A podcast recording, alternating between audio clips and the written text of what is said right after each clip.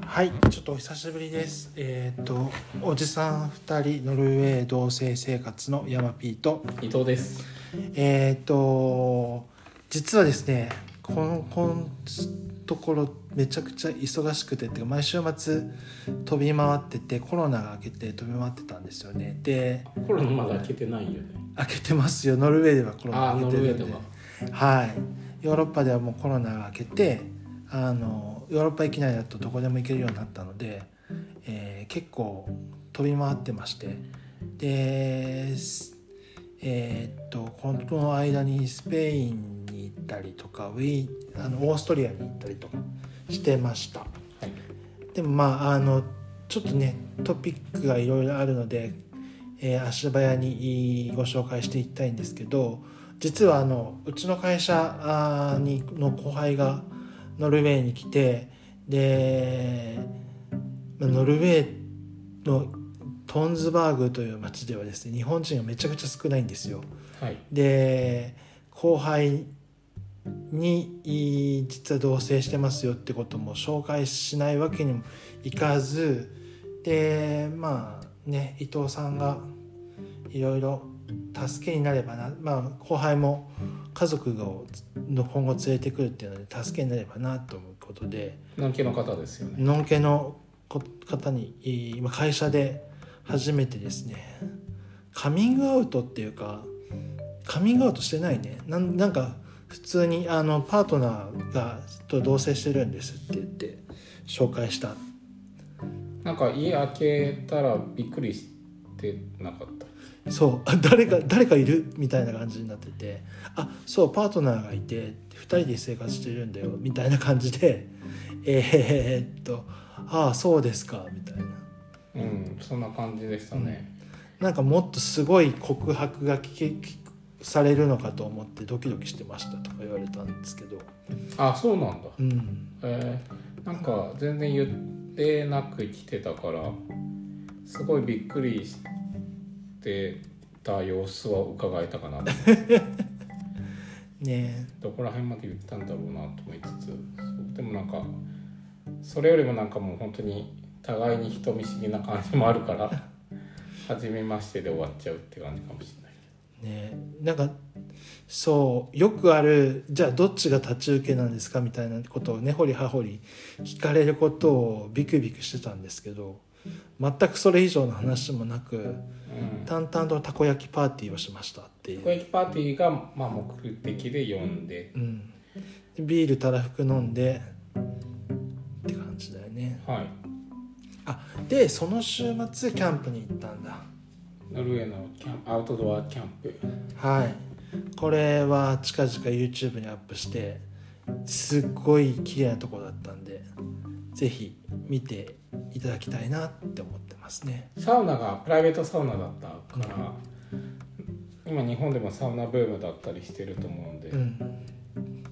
なかなかない体験でしたねめっちゃ贅沢なサウナうんあれもうちょっとなんか天気が良ければそのまま目の前に海があ湖湖があってティンコねティンコっていう 名前なんだけど本当なんですけどね別にあのピピーが入るような話じゃなくて本当のティンコっていうところで目の前にあってっていうすごいロケーションは行けてたと思うなうんサウナあってなんかねそのオーロラの方が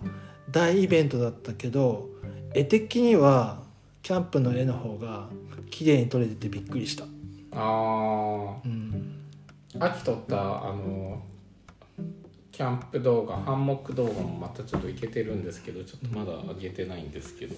確かにあれあれも綺麗でしたね、ねあれあげたいよねうんあれちょっと今時期的に上げるとおかしいだろうってなりそうだからまだちょっと置いてるんだけど春先ぐらいに上げようかなみたいなうんでえっ、とこれもまたいつか上がるといううースペインその翌週スペインに行ったはいマラがマラガなかなか日本からは行かないどこだっていう話だと思うんですけど、うん先生の方から場所をスペインの最南端ジブラルタルの東側にある、まあ、スペイン南部では一番大きな町うーんだよね。うん大きかった、大きかったっていうかなんかもう本当にリゾート地っていう感じだっうん。あ、行ったのがマラガじゃなくて、その横にある、マラガも行ったよねうん。メインで泊まったのが、なんてとこだっけ。えーっとトレモリノスそうだそうだ、トレモリノス。で、このトレモリノスっていうのが、あの、まあ、ありがちなんだけど。まあ、ゲイの。なん、ゲイスポットの。おー。になってるのかな、ゲイスポットになってるっていうか。なんかそのフェイスブックを見たまたま見たらトレモリノスの市長か誰かわかんないけれどがあのゲイをゲイじゃなくて LGBT の人たちをウェルカムしてますみたいな感じで、あの話をなんかフェイスブック上だから、まあ、ちょっと詳しくはちょっと読み取れてないんだけどうん。レインボーフラッグを持ってる多分お偉い人みたいなのが立ってる写真が写ってました。うんなんかあの LGBT 系のイベントも多くてえっ、となんだろうもう劇場みたいなところで、劇場うん、コンテスト見に行ったじゃん。あはいはいはいはいそれが目的だったね、うんドラッグクイーンコンテストみたいなのをを見に行くっていうのでトレモリノスではゲイイベントの中では結構有名なやつみたいでうん年間なんか45本イベントを設けてる中の1個で見に行ってどっちかというとなんか予選っぽかったね寄せ予選ああなんかメインの本戦みたいなのはまたあれだよねプライドウィークとかの辺にあるんだろうねあでもなんか今回優勝した人はプライドウィークにまた出るみたいなうんうん感じだったけどなんか本当に募集自体もなんか Facebook なんかウェブから入ってうん誰でもできるみたいな感じだから、日本からも多分できるんじゃないかなうん出たければねでなければでもなんかそのえーっとルポールのドラッグショーとか見慣れてる人にとってはちょっと不思議に感じるかもなんで、だってあのいわゆるドラッグクイーンってうんえー女装してきらびやかな服装を着てうんでリップシンクでうん歌真似するっていう感じのうんなんかそのおいい艶っぽいところとかうんあの生めかしいところとかって結構さドラッグクイーンの売りだったりするじゃんもちろんそのお笑い系のドラッグクイーンもいるんだけどでも基本はリップシンクじゃんうんうんでも今回リップシンクじゃないんだよねうんリップシンクしてるんだけどダンスうんとかなんかちょっと劇的なものうん劇をなんか演じてるものだったりとか、まあ、スペイン語だからちょっとわからないんだけど、なんかどっちかっていうとあのブラジルのサンバカーニバルのを男性がやってみたみたいな感じででしかもドラッグクイーンとはいえ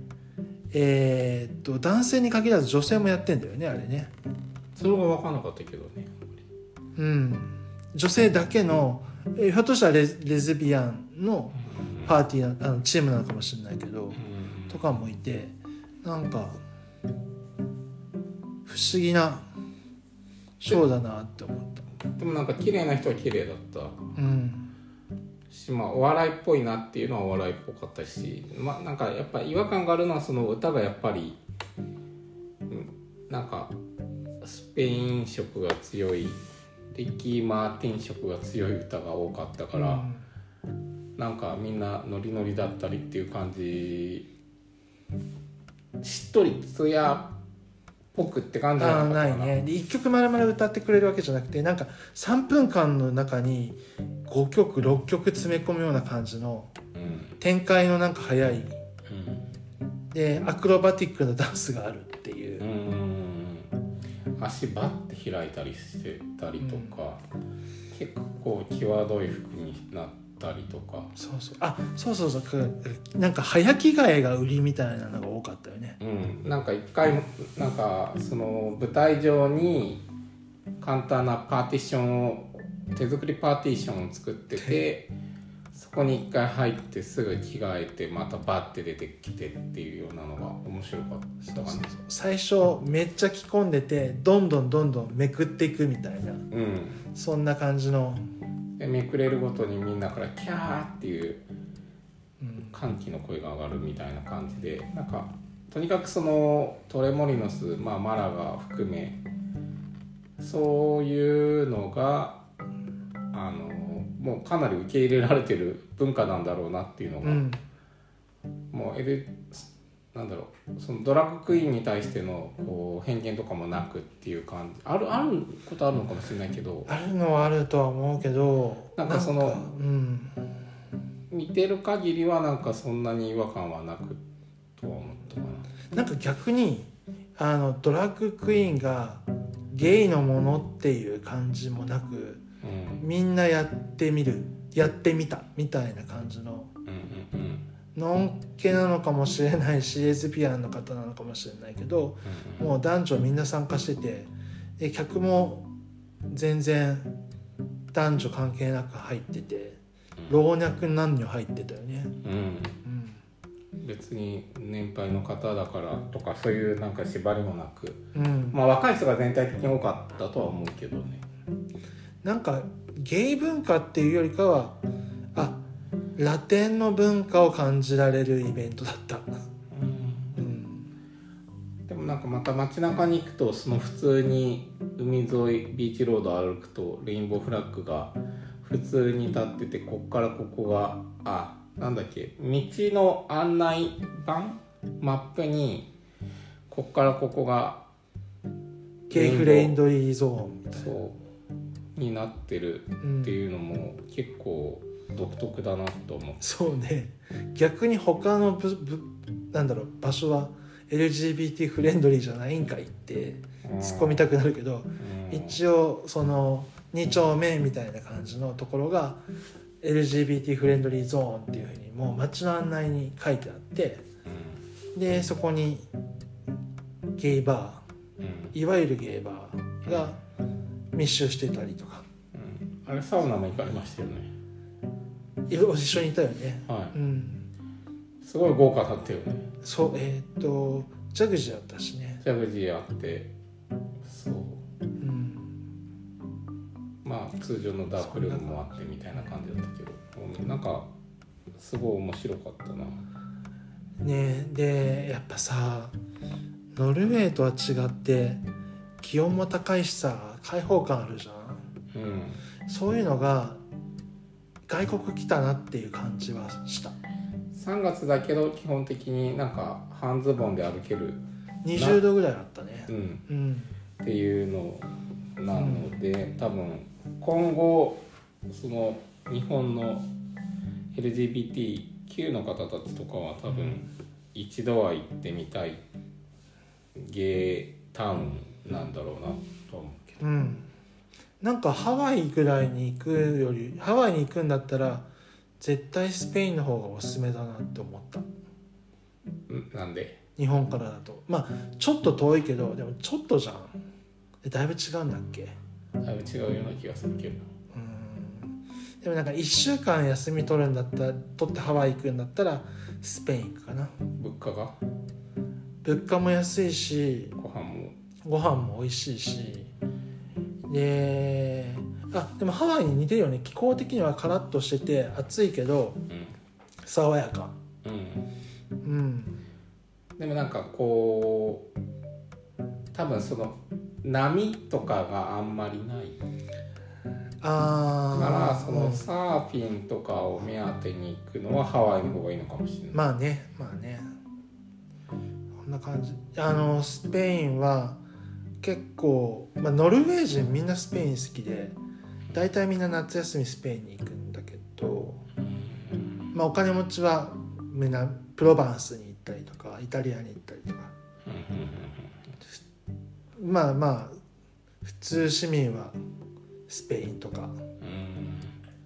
でまあ逆になんかお金がない人の方がタイとかに行っちゃいやすいかでもまあ時間で言えばなうんタイなんて8時間以上かかるし、うんスペイン4時間ぐらいで行けたからでもやっぱホテル代とか考えるとああピークシーズンのスペインとかさうん1泊300ユーロぐらいざらにするからさ3万円以上3万円以上、ね今回は全然安かったけどねピークじゃないし1泊2食付きですごかったよねそう1万円ぐらいだったそう2人でね2人で散々食い散らかしてきたって感じだったけどそうねやっぱうんホテルの値段がピークとピークじゃないの全然違うので、うんあの海に入る必要がなければ春先とか秋前とかがいいかもねうんうんでもなんかやっぱ昼日中は暖かいからプールサイド海に入ってる人はやっぱいなく海はやっぱ足入れたら冷たってなったけなっどたプールサイドはプール入ってる人もやっぱいないんだけど、うんプールサイドはやっぱ暖かいからそう半裸とかで焼いてる人はいたう、うんんいやーまあまたスペインはお二人にとっては結構お気に入りの場所なのでうんまたどしどしどんどん行っていろんなとこ行ってみたいね行ってみたいなと思うけど、うんますでその後の週は疲れて何もしてないんだけどはで先週ウィーンに行ったって感じかいはいそうですねウィーンどうでしたウィーンは2回目なんです僕でもうんだからある程度のものは見てて大体こんなもんだろうなっていうところだったけどまあやっぱ誰かと行く好きな人と行くってなるとやっぱ違うと思うんだよねキャーなんか見てるものはやっぱ面白かったり共有ができたりするのはいいよかったなと思うあーなんか、まあ、芸術の街で、えーと基本的に見るものっていうのはえっ、と絵とコンサートでそうでまああの建物があって宮殿に限らずだけどうん古い建物があっていろんな像があってうんまあ素敵な街だけどうん文化的にはノルウェーには近いのかうあの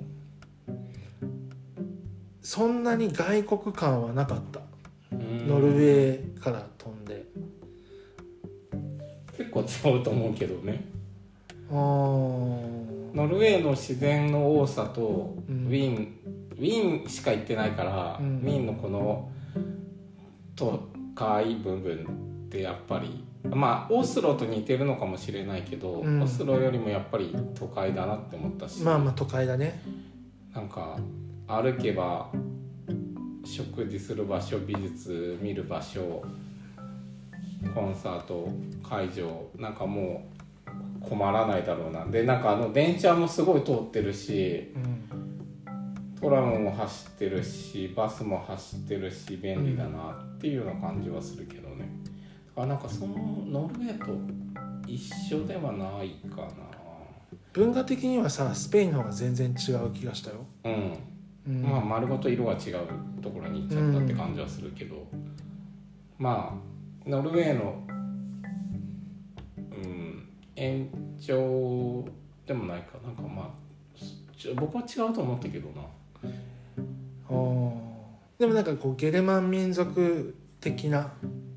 あ感じラテン民族はまた別の文化みたいな感じで考えるとうんなんかそんなに違和感はなかった、ドイツとかうんえっ、と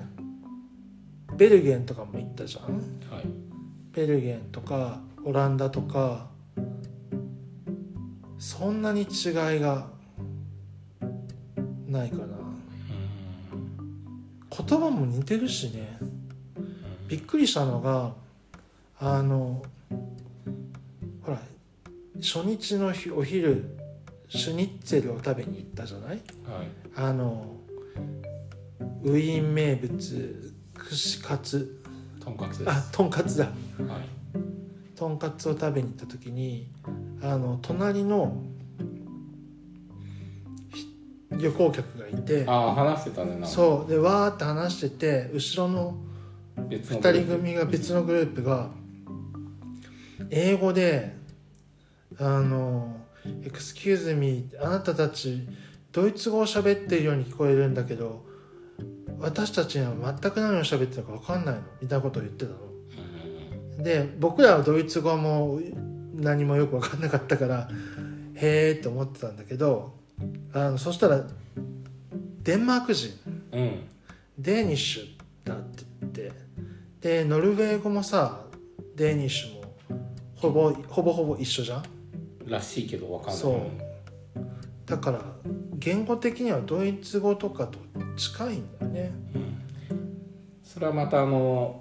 先生の方からいろいろお話しいただいてるので YouTube でうまく いやいやい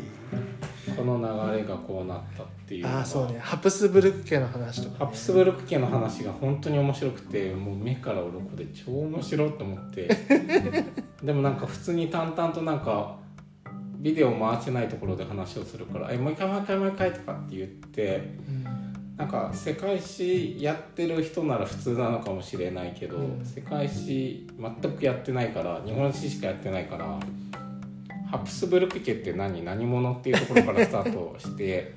全部話を聞いてあすごい面白いなって思ったけどそれをちょっとうまく、まあ、ビデオに、まあ、YouTube にまとめれたらいいなと思いつつ まだやってません。はい、こまあまあこれかられからでもなんかそうおあのアインシュタインの稲田さんいらっしゃるじゃないですかはい私アインシュタインあの好きなはいあはいのコメディアンの一人なんですけど、はい稲ちゃん顎ネタ結構言っててはいでまあみんな笑うかもしれないけどでもあの顎は高貴な顎なんだなっていうのがやっぱり改めて実感したハプスブルク家の肖像画をずっと見ててはい、 これまたちょっと面白い話なんですけどあのなぜみ代々みんな顎が出てるのだ出てるのかっていうところでどうやら近親相関じゃないかっていう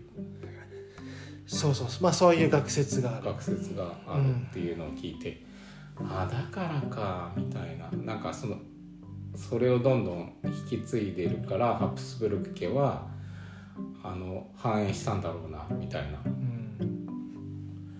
まあ、近親相関、まあ、認められてないと思うんですけどまあだから血が濃いんだよねうんちょっと特殊で面白かったな話聞いたら、うんうん、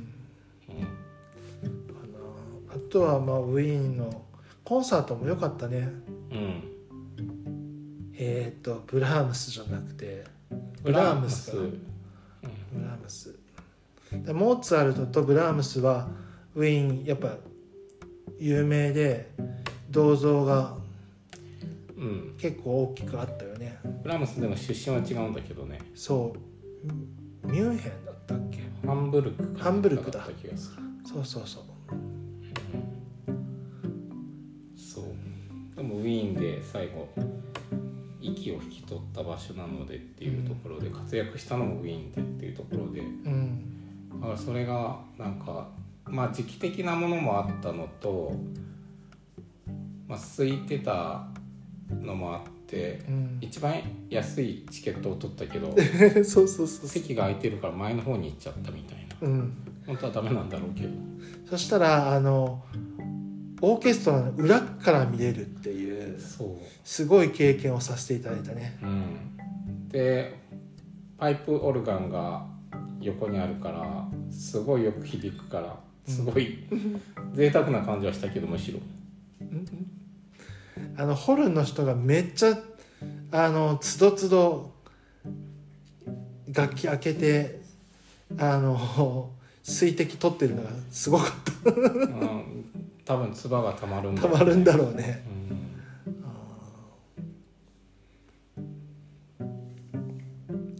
そうあとはそうねなんだろうモーツァルトの銅像はやっぱ振動で7歳にマリア・テレジアに抱っこされたって言ってたぐらいだから若い銅像が多いのに対してブラームスはもうなんか老いぼれた銅像が多かったなって思う多かったなって老いぼれた銅像だったなっうんていう感じ、おじいちゃん化してたけどうね、んうん確かにでもまああれだねスペインもウィーンもみんな音楽好きだねあのご飯とか食べてたりとか電車乗ってたらフリーの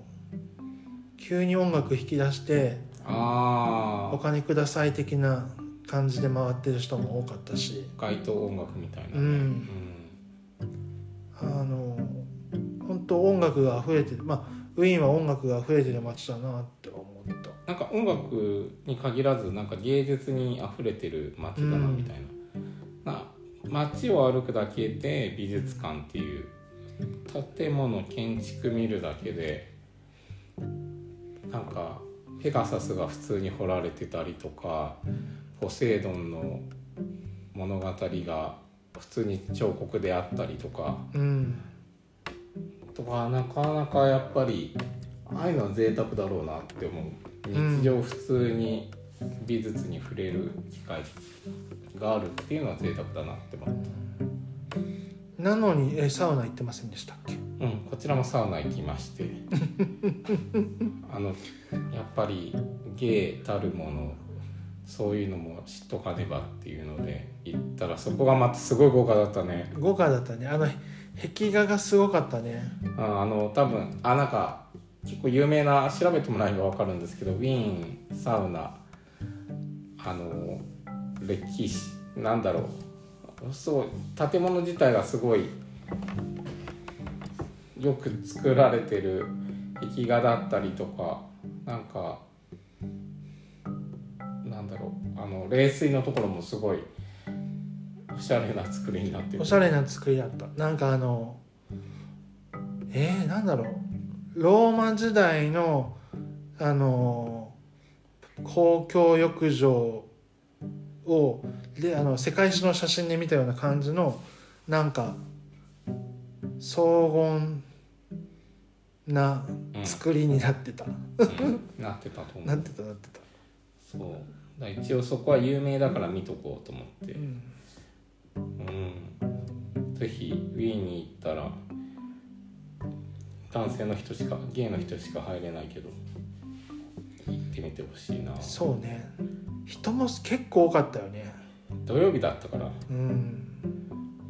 アワーパーティーとかやってたしやってたねまあアジア人はそんなに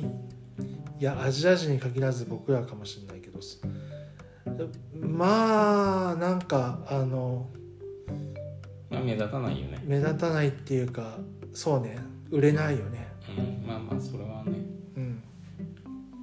いいんじゃないでしょうかうんそんな感じいやでもウィーンはそうなんなんか意外と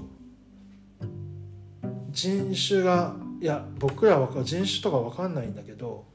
そのロンドンとかニューヨークとかと違ってもうドイツ系の人がメインだなっていうか他の人アフリカ系の人とか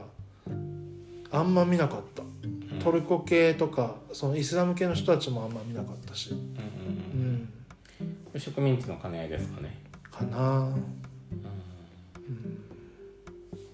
まあコンパクトな街ですなんか190万人ぐらいだから札幌と同じぐらい、うーんでもまあウィーンにみんな集まってるから結構ゴミゴミしてうるよねってんいううん感じでしたけど、うん、でもすごい良かったうん、うんってことでまだまだ、あのー旅行をしていくのでできれば旅行している時の日曜日に撮ってアップしたいかなうん、そうですとは思ってますがあのできなかったらごめんなさいうん帰ってきて、えー都合のある時にアップするような感じになると思いますがあの引き続き聞いてもらえたら嬉しいです。はいはい、ではそんな感じでまたお会いしましょう。はい、はい、おやすみなさい。おやすみなさい。バイバイ。バイバイ